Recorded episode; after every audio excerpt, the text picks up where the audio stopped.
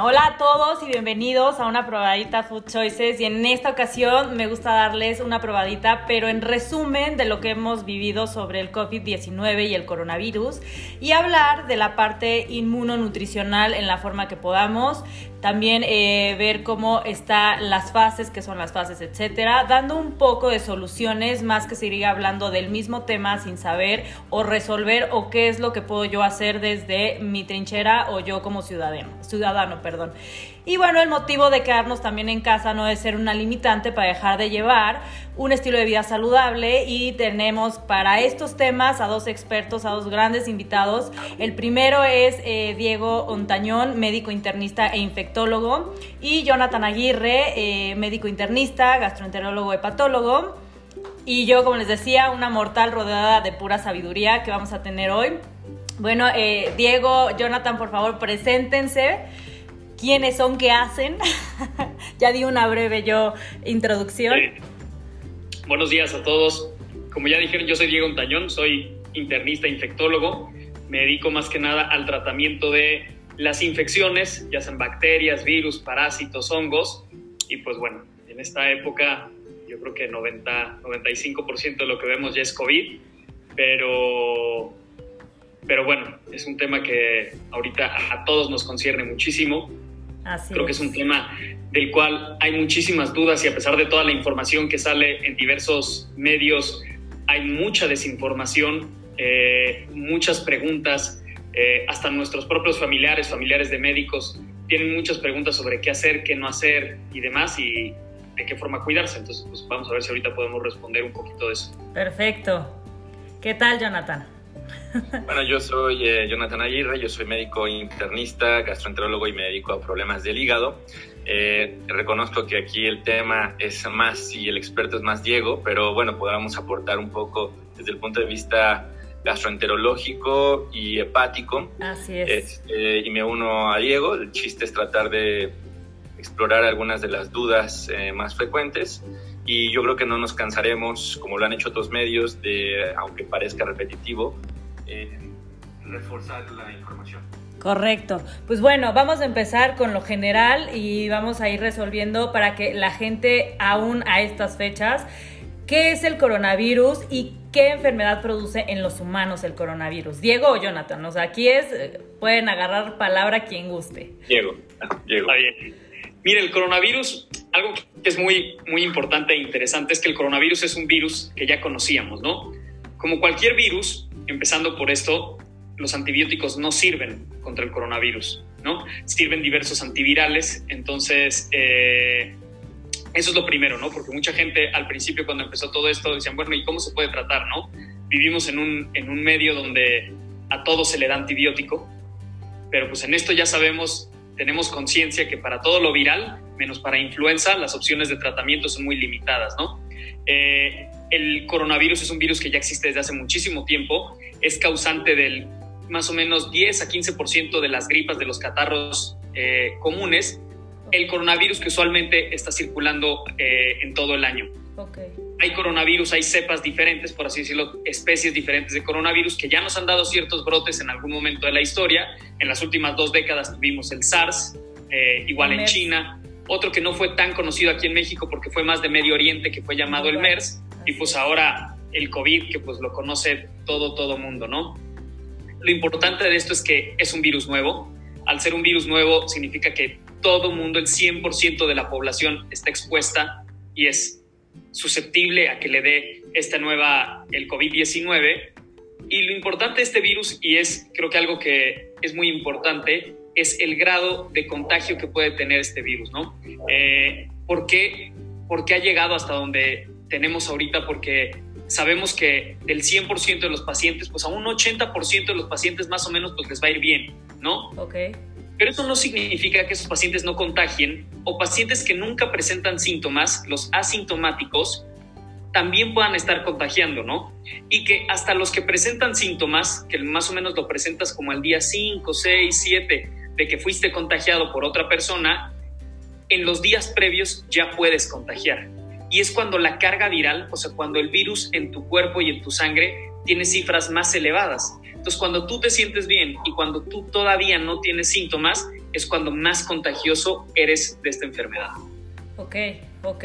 O sea, sí es importante precisamente esta, esta parte de guardarse, justamente. O sea, sí es, no es un juego, ¿no? Yo creo que la gente todavía, como bien dices, es que como no lo siento, como no lo traigo y como yo sé que no, pues voy y salgo y hago todo muy normal y, oh sorpresa, ¿no? O sea, tú no lo sabes, pero no te has hecho un estudio, no, y tampoco vale estar yendo al hospital a hacerte estudios, nada más es quédate en casita. Cuando presentes los síntomas, ah, pues entonces ya sabrás que sí lo tenías, ¿no? Sí, de acuerdo. Ok, oye, ¿por qué la gente, y aquí yo creo que también eh, eh, Jonathan nos va a ayudar, con comorbilidades, perdón, se volvió la más vulnerable o no sé, ahí también me pueden, a nivel mundial se ha visto que esta gente sí se sabe que es en adultos mayores a quienes más les afecta, pero aquí en México se han tomado medidas o se ha dicho que la gente con más vulnerabilidad y que se contagia más fácil, es toda la gente con hipertensión, con diabetes, con problemas renales o de hígado, etcétera. Que bueno, al final creo que el hígado también te, deriva en una, en una diabetes o en cualquier otra enfermedad. ¿Por qué? O sea, ¿por qué ellos son tan vulnerables? Bueno, voy a ahorita complementar a Diego la información. Este es un dato muy relevante, pues eh, no quiere decir que solamente estas personas que tienen ciertas características adquieran más el virus, sino el problema es que hacen formas más graves.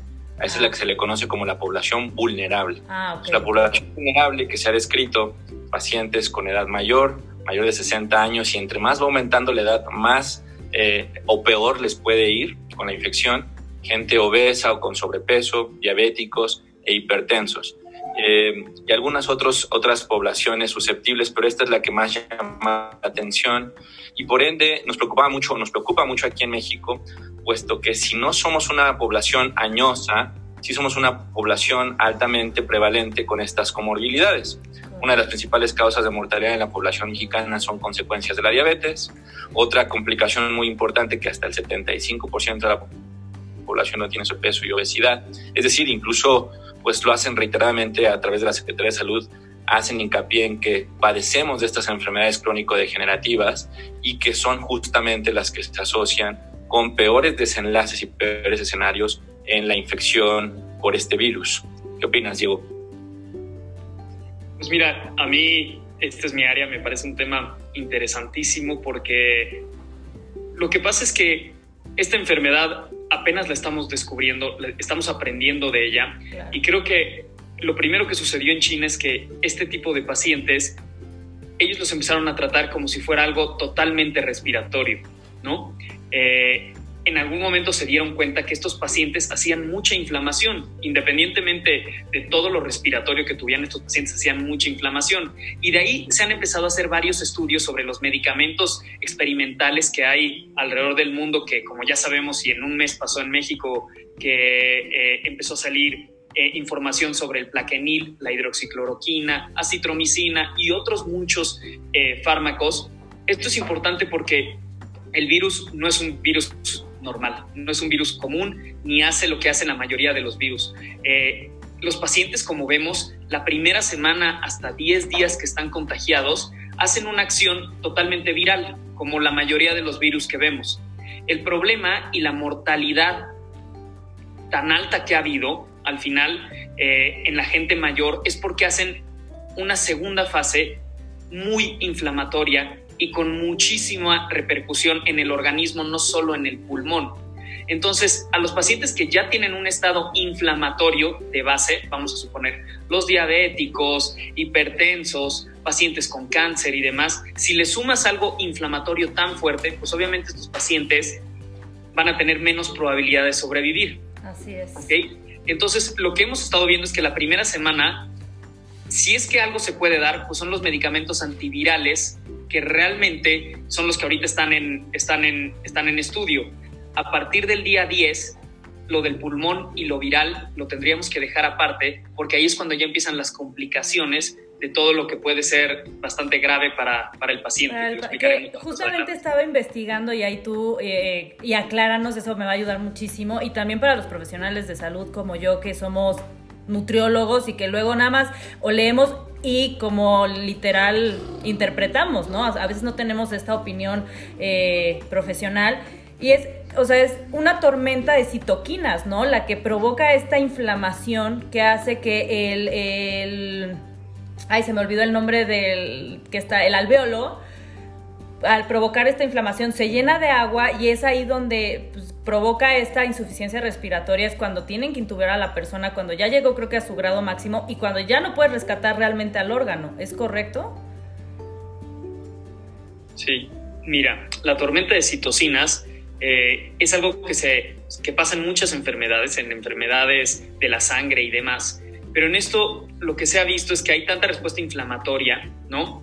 Eh, que pasa esto, una tormenta de citocinas, que son, eh, para que la gente nos entienda bien, son los que causan la inflamación en el cuerpo, ¿no? O sea, cuando, cuando el organismo está inflamado, el cuerpo así se defiende, de cierta forma.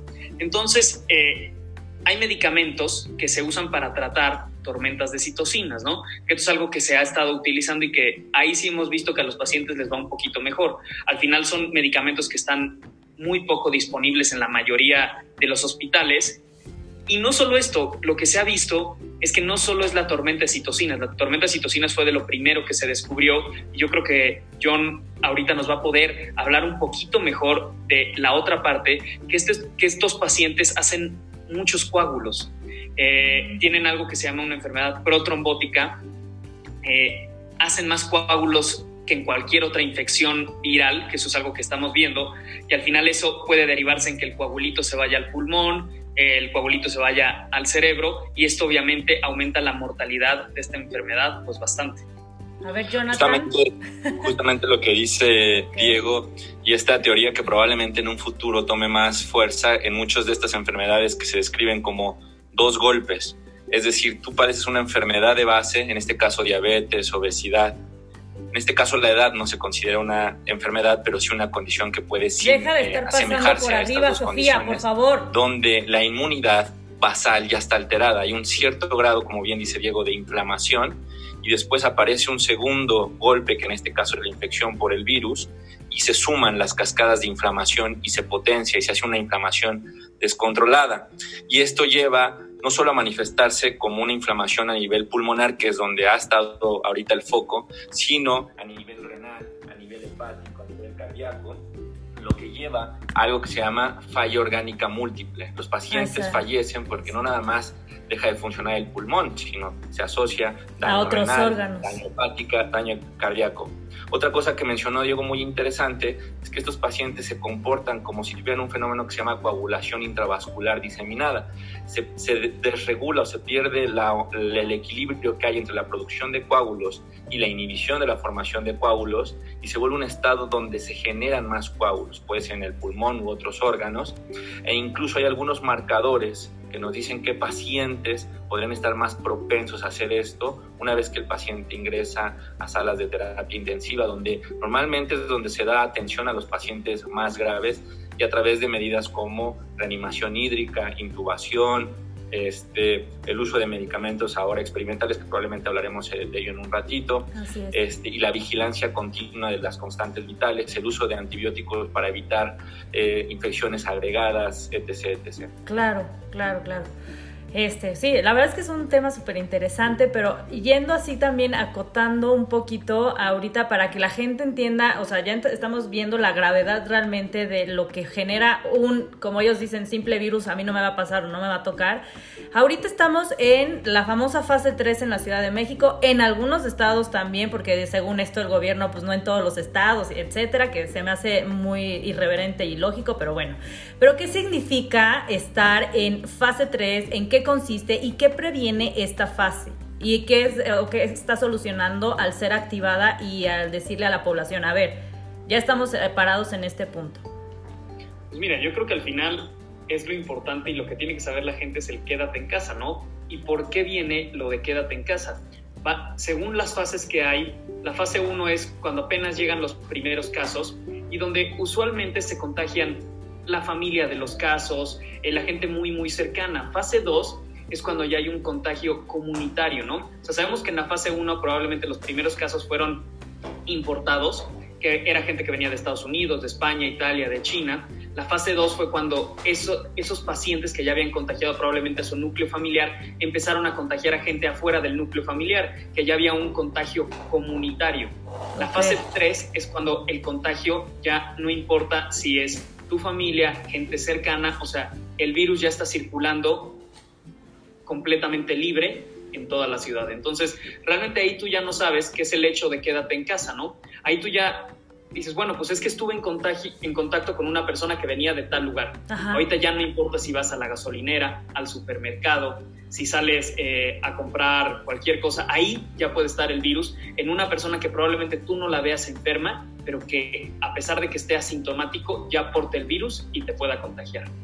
Ok, en ese caso... Eh, algo, perdón, algo que agregar a lo que comenta Diego es que ahora es la etapa donde se esperan ya un crecimiento muy, muy alto de los contagios y de ocupación en los hospitales también. Obviamente al haber más casos va a haber más personas que desarrollen la enfermedad y obviamente va a haber más personas graves. O sea, es decir, es donde veremos probablemente una ocupación importante de los hospitales que están eh, dedicados a la atención de pacientes. Que hasta ahorita entiendo muchos y sobre todo más los del gobierno son los que ya creo en esta fase ya están rebasados y apenas estamos cursando, o sea, apenas estamos empezando con la fase y ya estaban, creo que, eh, pues sí, con, con una... Eh, ya no ya no podían, o sea, bueno, están pidiendo ayuda. No sé qué tan cierto sea esto o qué tan común, o, sea, de ya en esta última semana, Diego, no sé si tengas tu información de eso, y al final también, este, si están preparados los, los de personal, los a ustedes, los de salud, los que dan al final el servicio y los que están ahí al pie del cañón, qué tan protegidos y preparados están. O sea, es, es, importante también ustedes tener que protegerse, si no, si ustedes se enferman, no hay quien nos cure a nosotros.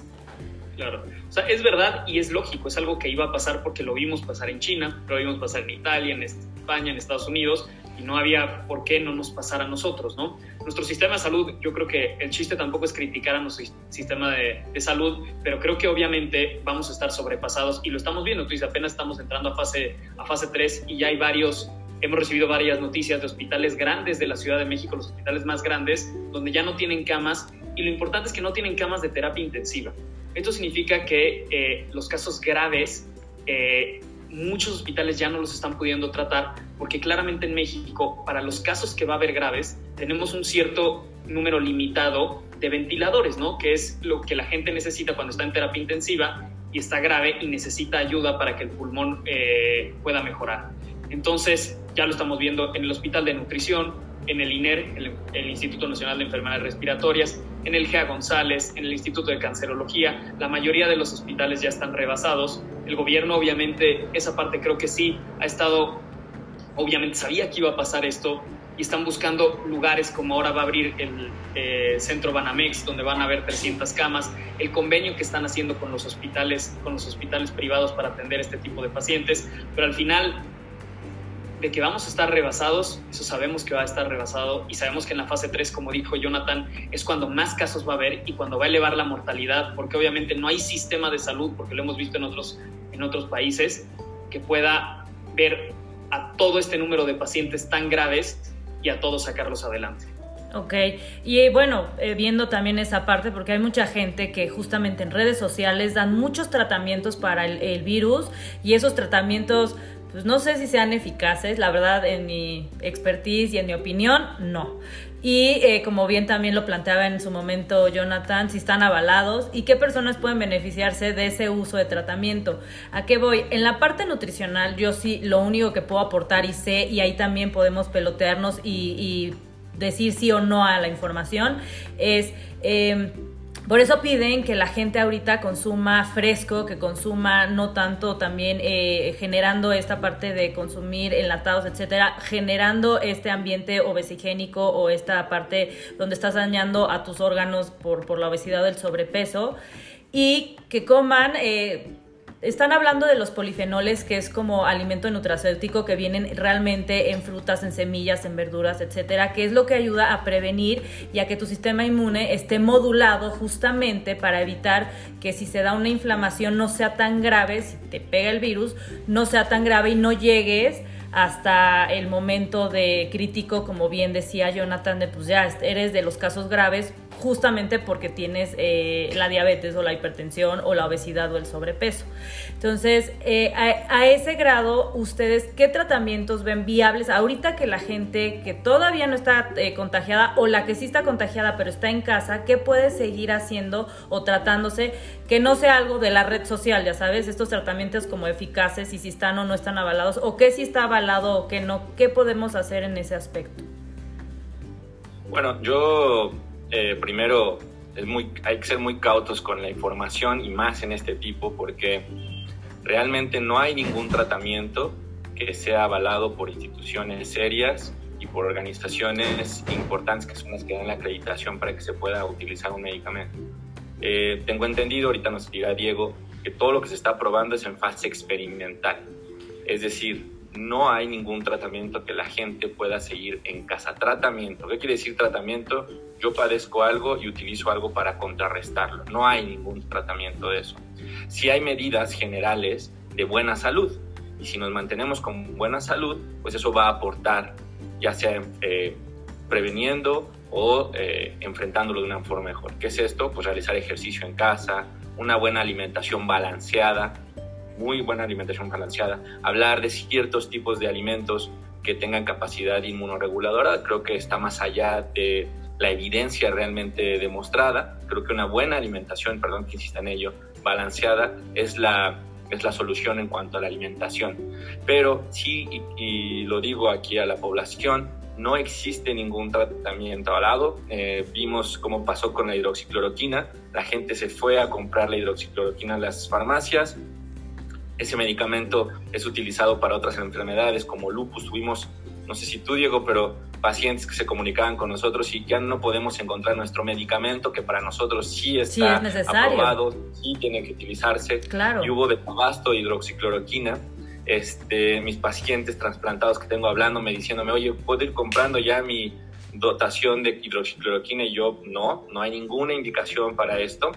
Eh, los tratamientos solo se están haciendo con uso experimental en pacientes graves, en instituciones avaladas que ya tienen un protocolo de investigación aprobado por su propia institución donde se van a hacer en forma conjunta este tipo de evaluaciones. Además, estamos participando, México está participando en estudios eh, transnacionales, utilizando y evaluando la eficacia de estos medicamentos, que no solo en Estados Unidos, sino en China y en Europa los están evaluando. no hay ninguna terapia ya aprobada, pero sí existe modos de salud que podemos implementar en la casa, como mantener haciendo el ejercicio, incluso salud mental, una buena alimentación.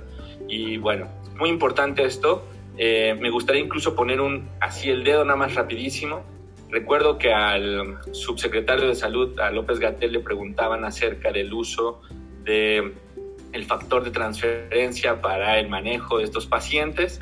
Él obviamente, al ser una, una persona pública y política, pues no pudo decir yo creo que lo que él realmente pensaba, porque eh, fue muy político el decir, bueno, estamos esperando que ellos metan su protocolo de investigación y utilizarlo. Sin embargo, es un tratamiento que la gente lo puede consumir, lo venden mucho como para inmunomodulador e inmunoregulador, cuando a pesar de que venga de una institución seria como el Politécnico, no tiene mucha evidencia que avale su uso, incluso para otras enfermedades. Claro. Entonces, eh, mucho cuidado Sí, exacto. Y eso voy justamente también con la parte nutricional, porque si hay estudios, hay un estudio, este que dice que la vitamina D es un modulador para el sistema inmune, ¿no? Pueden ser inmuno, eh, inmunomoduladores, pero no quiere decir que te van a evitar el contagio o te van a quitar el virus.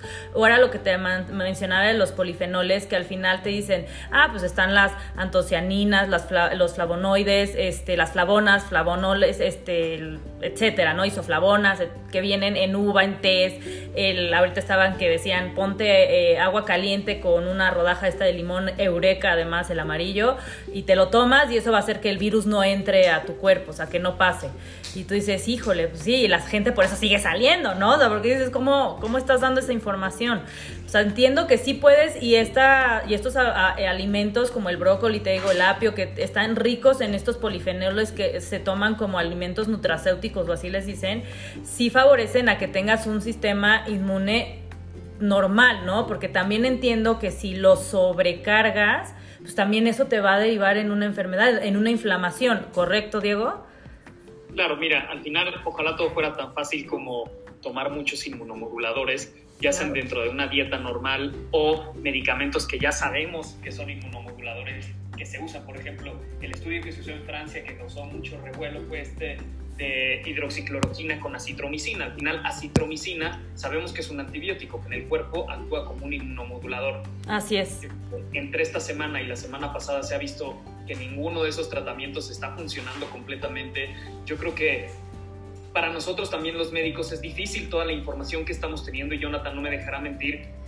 Cuando tú quieres publicar un artículo, un artículo muy interesante, te puedes tardar un año, año y medio, dos años ante la necesidad que tenemos de tener información nueva, las grandes revistas de medicina están publicando artículos con menos de 3, 4 semanas. Entonces al final tenemos que tomar esta información con mucha cautela, como dijo Jonathan.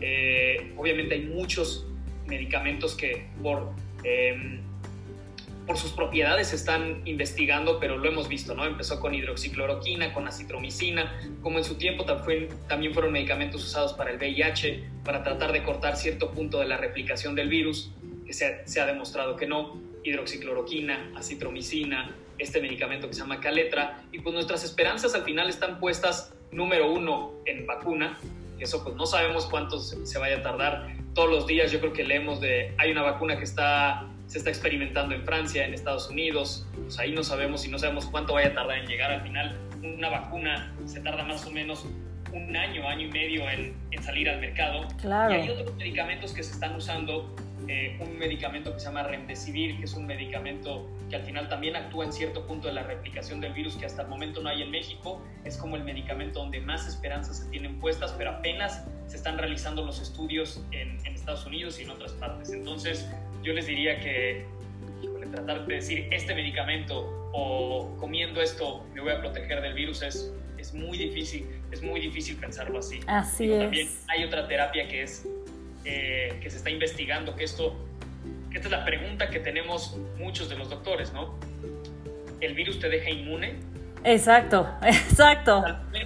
hasta el momento la respuesta no la tenemos. ¿no? no la tenemos porque sabemos, por ejemplo, que te genera inmunidad a veces, pero por un cierto periodo de tiempo, ¿no? Eh, las terapias que más se han visto eh, que mejoran estos pacientes, por ejemplo, es de la gente que ya se curó, sacar, sacarle sangre y esa sangre hacer una, eh, un procedimiento que se llama plasmaféresis para que al final una parte de la sangre, que es la sangre que tiene ya las defensas y los anticuerpos, pasársela a la gente que está enfermada y que con esto se puedan defender un poco mejor. Pero es algo que apenas se está averiguando, que en México todavía no tenemos experiencia y pues vamos a ver, vamos a ver qué sucede en los próximos días. Así es. Bueno, por el momento voy a hacer nada más un breve corte porque por el podcast pues, terminamos esta probadita, síganos escuchando y esta va a estar en el video live en la, en la página, así que por, por este medio voy a hacer el corte, así que me despido muchas gracias. Pero seguimos acá por Zoom. Entonces,